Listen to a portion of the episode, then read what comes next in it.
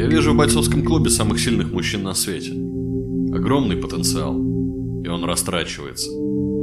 Черт возьми, мы вкалываем на фабриках и в ресторанах, гнем спину в офисах.